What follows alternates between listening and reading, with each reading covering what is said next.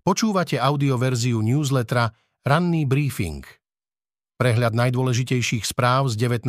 februára 2024 pripravil Michal Deliman. Tento text načítal syntetický hlas, z tohto dôvodu môže mať menšie nedostatky. Z domova. Trestný zákon je už na ústavnom súde, prezidentka doručila podanie. Prezidentka Zuzana Čaputová doručila ústavnému súdu podanie, v ktorom napáda súlad novely trestného zákona s ústavou. Tak ako avizovala, hlava štátu navrhla aj pozastavenie účinnosti zákona, kým súd o jej návrhu nerozhodne. Prezidentka v podaní napáda proces príjmania zákona v skrátenom legislatívnom konaní aj jeho obsah. Okrem iného kritizuje porušenie pozitívneho záväzku štátu efektívne postihovať trestnú činnosť a chrániť práva občanov poškodených trestnou činnosťou.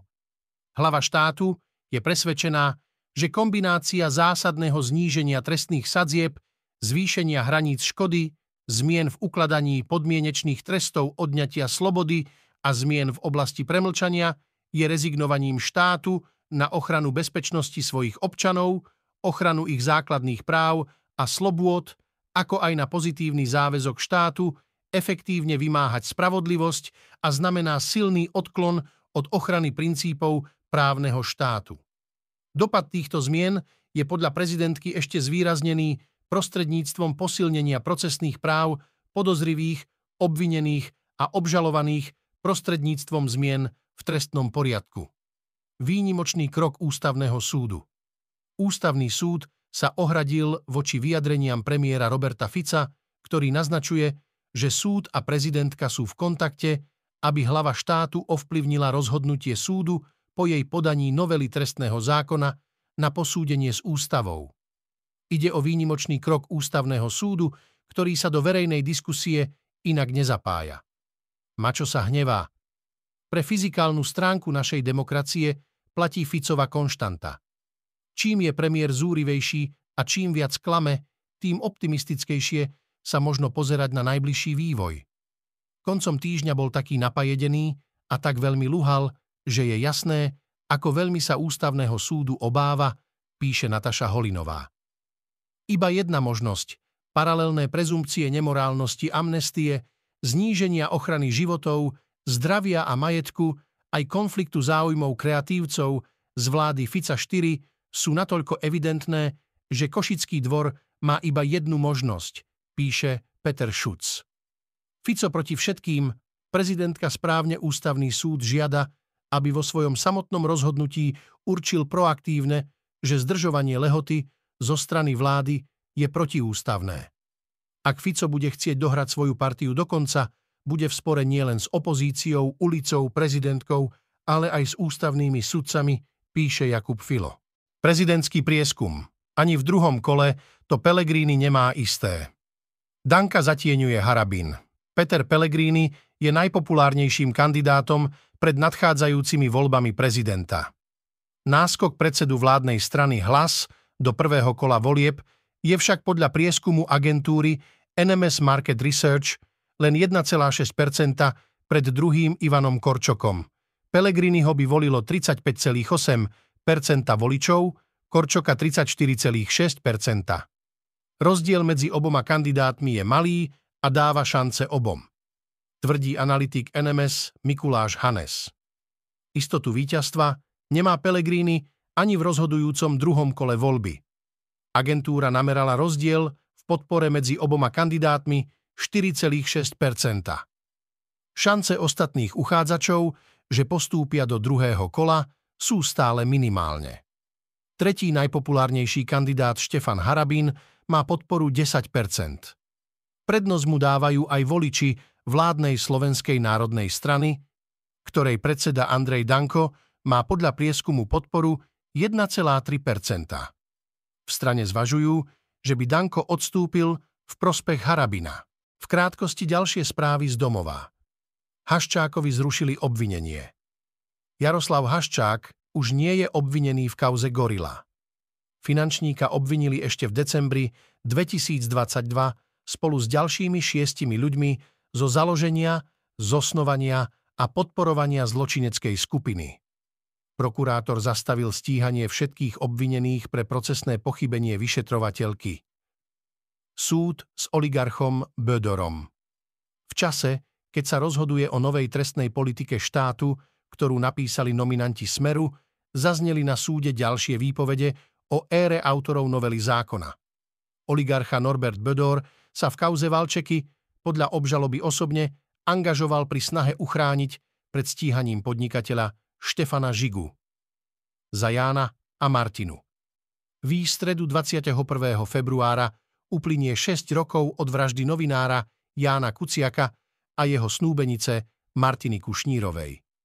Iniciatíva Zaslušné Slovensko organizuje pri tejto príležitosti spomienkové zhromaždenia v 32 mestách, z toho je 23 na Slovensku a 9 v zahraničí. Zo sveta, čo by teraz priniesol mier na Ukrajine, Putinovi ide o to zabrať viac ľudí ako územia. Vojna na Ukrajine by sa mohla skončiť podobne ako konflikt na Kórejskom polostrove v 50. rokoch minulého storočia, tvrdia viacerí odborníci v médiách aj mimo nich. Znamenalo by to, že Rusko by si ponechalo časť ukrajinského územia, ktoré nelegálne okupuje. A zvyšok Ukrajiny by sa s pomocou Západu premenil na prosperujúci, demokratický štát, podobne ako to urobila Južná Kórea. Takéto riešenie by však znamenalo obrovské násilie, aké Európa nezažila od druhej svetovej vojny. Tvrdí to Inštitút pre štúdium vojny, prestížne americké mimovládne centrum pre analýzu vojenských konfliktov a medzinárodnej politiky vo svojej rozsiahlej štúdii. Podľa nej doterajšie správanie Ruska jasne ukazuje, že Moskva by na ukrajinskom území, ktoré kontroluje, rozpútala masové etnické čistky a deportácie. Podľa analýzy ruský prezident Vladimír Putin už jednoznačne preukázal, že mu vôbec nejde o dobitie nejakej časti Ukrajiny. Jeho cieľom je ovládnutie ukrajinského národa, pretože podľa neho v skutočnosti neexistujú žiadni Ukrajinci, ale sú to Rusi, ktorí boli umelo vytrhnutí z ruského národa. V krátkosti z Ukrajiny. Desaťročné ruské snaženie. Avdívka nie je druhý Bachmut. Dopadla ešte horšie. O získanie Avdívky sa Rusi usilovali 10 rokov. Mesto je pre nich významné z dvoch dôvodov. Prvý je symbolické dobitie mesta krátko pred ruskými prezidentskými voľbami. Druhý spočíva v tom, že si dokázali upevniť pozície okolo mesta Donetsk. Ďalšie zostrelené lietadlá ukrajinské letectvo zničilo ďalšie dve ruské lietadlá, a to stíhací bombardér Su-34 a stíhačku Su-35. Uviedli to hlavný veliteľ ukrajinských ozbrojených síl Oleksandr Sirský a veliteľ ukrajinského letectva Mikola Oleščuk. Lietadlá zostrelili na východnom fronte. Nové obrané línie. Ukrajinské sily budú pravdepodobne schopné vytvoriť nové obrané línie západne od Avdívky, píšu analytici z Inštitútu pre štúdium vojny. K vyvrcholeniu ruskej ofenzívy podľa inštitútu dôjde vo chvíli, keď ruské sily, ktoré pri obsadzovaní Avdívky utrpeli ťažké straty, narazia na pripravené ukrajinské obranné pozície a v nich na čerstvejšie ukrajinské jednotky. Silnejúce ofenzívy okupantov Rusko využije nedostatok zbraní na strane Ukrajiny na útočenie, domnieva sa Inštitút pre štúdium vojny. Tlak by tak mohlo vyvinúť na viacerých častiach frontu, píšu analytici. Ofenzívy okupantov už zosilnili pozdĺž hranice Charkovskej a Luhanskej oblasti a v západnej časti Záporožskej oblasti. Kampaň na diskreditáciu Zelenského. Viac ako 100 dokumentov, ktoré preskúmal Washington Post, poprvýkrát odhaľuje rozsah propagandy Kremľa zameranej na ukrajinského prezidenta Volodymyra Zelenského s cieľom rozdeliť a destabilizovať ukrajinskú spoločnosť. Úsilie, ktoré Moskva nazvala informačnými psychologickými operáciami.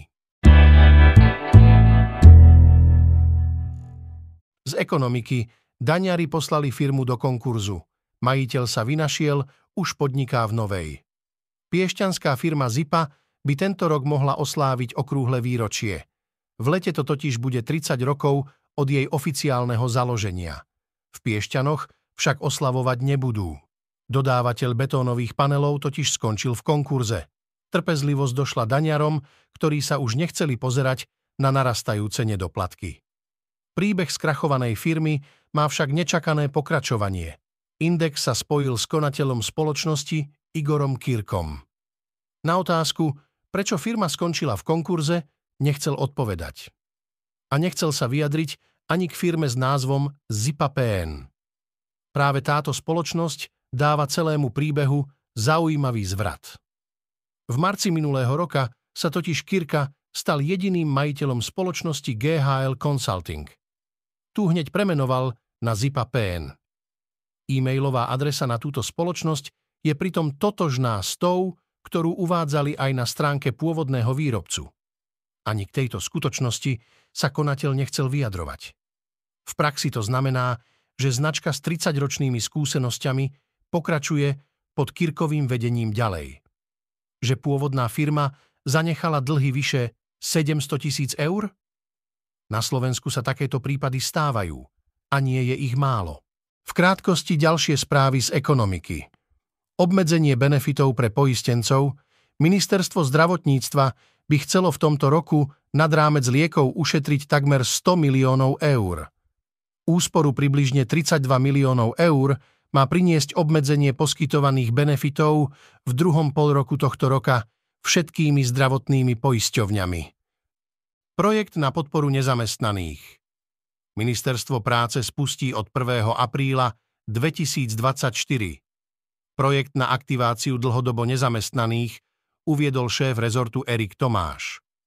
Aktivačnými prácami a príspevkom vo výške 86,60 eur sa má podporiť asi 15 tisíc ľudí. Na projekt bolo vyčlenených zo štátneho rozpočtu 2,6 milióna eur. Miku odvolali zo Slovakia Travel agentúru Slovakia Travel. Dočasne povedie Lucia Matvia informovalo nové ministerstvo cestovného ruchu a športu. Doterajší riaditeľ Václav Mika bol z postu generálneho riaditeľa odvolaný, agentúru riadil od jej vzniku v roku 2021. Zo športu. Presvedčil ostatné kluby, aby ho nedraftovali. Jágr si Pittsburgh vyvolil už ako mladík. Oslavujte 68. Krátke moto, ktoré lemovalo banner s menom a číslom Jaromíra Jágra predtým, ako vyšiel pod strop PPG Paints arény, dokonale vystihlo víkend, ktorý zažilo pensylvánske mesto. Na ľade sa Pittsburgh Penguins v ostatnom období trápia. Nedelňajšia ceremónia bola pre tamojších fanúšikov balzamom pre dušu. Jaromír Jágr sa stal tretím hráčom v klubových dejinách s vyradeným číslom po Mariovi Lemiejovi a Michelovi Brierovi a štvrtým Čechom s touto podstou po Dominikovi Hašekovi, Patrikovi Eliášovi a Milanovi Hejdukovi. Ide o najväčšiu poctu, akú môže hráč dostať od klubu NHL. Pokiaľ bude existovať organizácia Pittsburgh Penguins, bude na ich štadióne vysieť legendárne číslo pripomínajúce inváziu vojsk Varšavskej zmluvy na územie Československa v auguste 1968. Za Pittsburgh odohral 806 stretnutí so ziskom 1079 bodov. Je štvrtým najproduktívnejším hráčom v klubových dejinách a rovnaká priečka mu patrí v góloch 439 aj asistenciách 640. Ako hráč Pens vyhral Stanley Cup v rokoch 1991 a 1992, teda už vo svojich úvodných dvoch ročníkoch v lige. Autonovinky Zápas o dostupný elektromobil sa začína. Ako stlačiť jeho cenu? Politickí lídry najväčších krajín sveta volajú v rámci boja za lepšie životné prostredie po elektromobilite. No autá na elektrinu sú stále pre väčšinu obyvateľov sveta z viacerých dôvodov nedostupné. Vyrobiť dnes veľký a drahý elektromobil plný najnovších technológií vedia aj značky, ktoré sa v minulosti nezameriavali na luxusné autá. Vedia, že ich nebudú predávať v obrovských množstvách, preto sa snažia vygenerovať na každom predanom aute čo najväčší zisk. Automobilky stoja pred veľkou výzvou. Prísť s cenovo dostupným elektromobilom, ktorý by mal aj zaujímavé parametre a nebolo by z neho cítiť množstvo kompromisov. No zároveň musí byť pre výrobcu ziskový. Takéto elektromobily už nie sú len fikcia a pracujú na nich mnohé veľké značky. Začína sa zápas o dostupný elektromobil. Kto sa na ňom zúčastní a hlavne, ako chcú výrobcovia stlačiť cenu. Ďalšie autonovinky v skratke – značka Lanča ožíva, koncern Stellantis zhmotnil svoje plány oživiť takmer zabudnutú taliansku značku Lanča. Prvým modelom v jeho réžii sa stala štvrtá generácia mestského modelu Y. Predchodcu strieda po dlhých 13 rokoch. Po Taliansku sa značka vráti aj na ďalšie európske trhy. Najlepšie auto pre rodiny nie je žiadnou novinkou, že MPV je vymierajúci druh. Aj keď išlo dlhé roky o pomerne populárny typ automobilov, praktické rodinné koráby z ciest pomaly vytlačil trend SUV. V ponuke Volkswagenu však stále figuruje aj typické MPV, je ním menší Turan, ktorý dokáže aj s pribúdajúcim vekom zákazníkov stále osloviť. Rafale ide do predaja, Renault sa chce v tomto roku zamerať na väčšie modely, čo mu zodpovedá aj posilnenie v C a D segmentoch. Francúzskej značke má takéto zmýšľanie zvýšiť zisk, čo sa jej v minulosti veľmi nedarilo. Teraz sa k C segmentu po nových modeloch Austral a Scenic pridáva aj Symbios a v D segmente Espas a práve Rafale. Dnes očakávame, pokračuje schôdza parlamentu. Prezidentka Zuzana Čaputová absolvuje obed s bývalými hlavami štátu. Hlavné pojednávanie s podnikateľom Štefanom Žigom v kauze Valčeky. Britský súd sa zaoberá posledným odvolaním Juliana Assangea proti vydaniu do USA. Dnes v histórii 20. februára 2014 zahynulo počas protestov Euromajdan v Kieve viac ako 100 demonstrantov, väčšinu z nich zastrelili ostreľovači. Počúvali ste audioverziu ranného briefingu denníka SME.